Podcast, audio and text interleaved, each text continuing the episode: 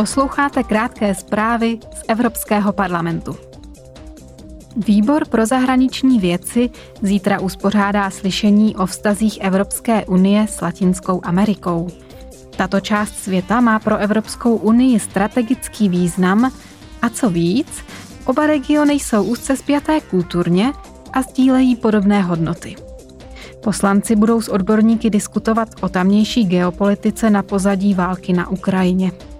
Kromě toho budou jednat o tom, jak posílit strategické partnerství. Dále se zítra v Bruselu bude konat slyšení o genderových aspektech v obraně, míru a bezpečnosti, které se zaměří na dopad ozbrojených konfliktů na ženy a dívky. Slyšení pořádá Výbor pro práva žen a rovnost pohlaví. Včera jsme oslavili Mezinárodní den biologické rozmanitosti. Letos akce spojovalo téma od dohody k činu, jak opět posílit biologickou rozmanitost.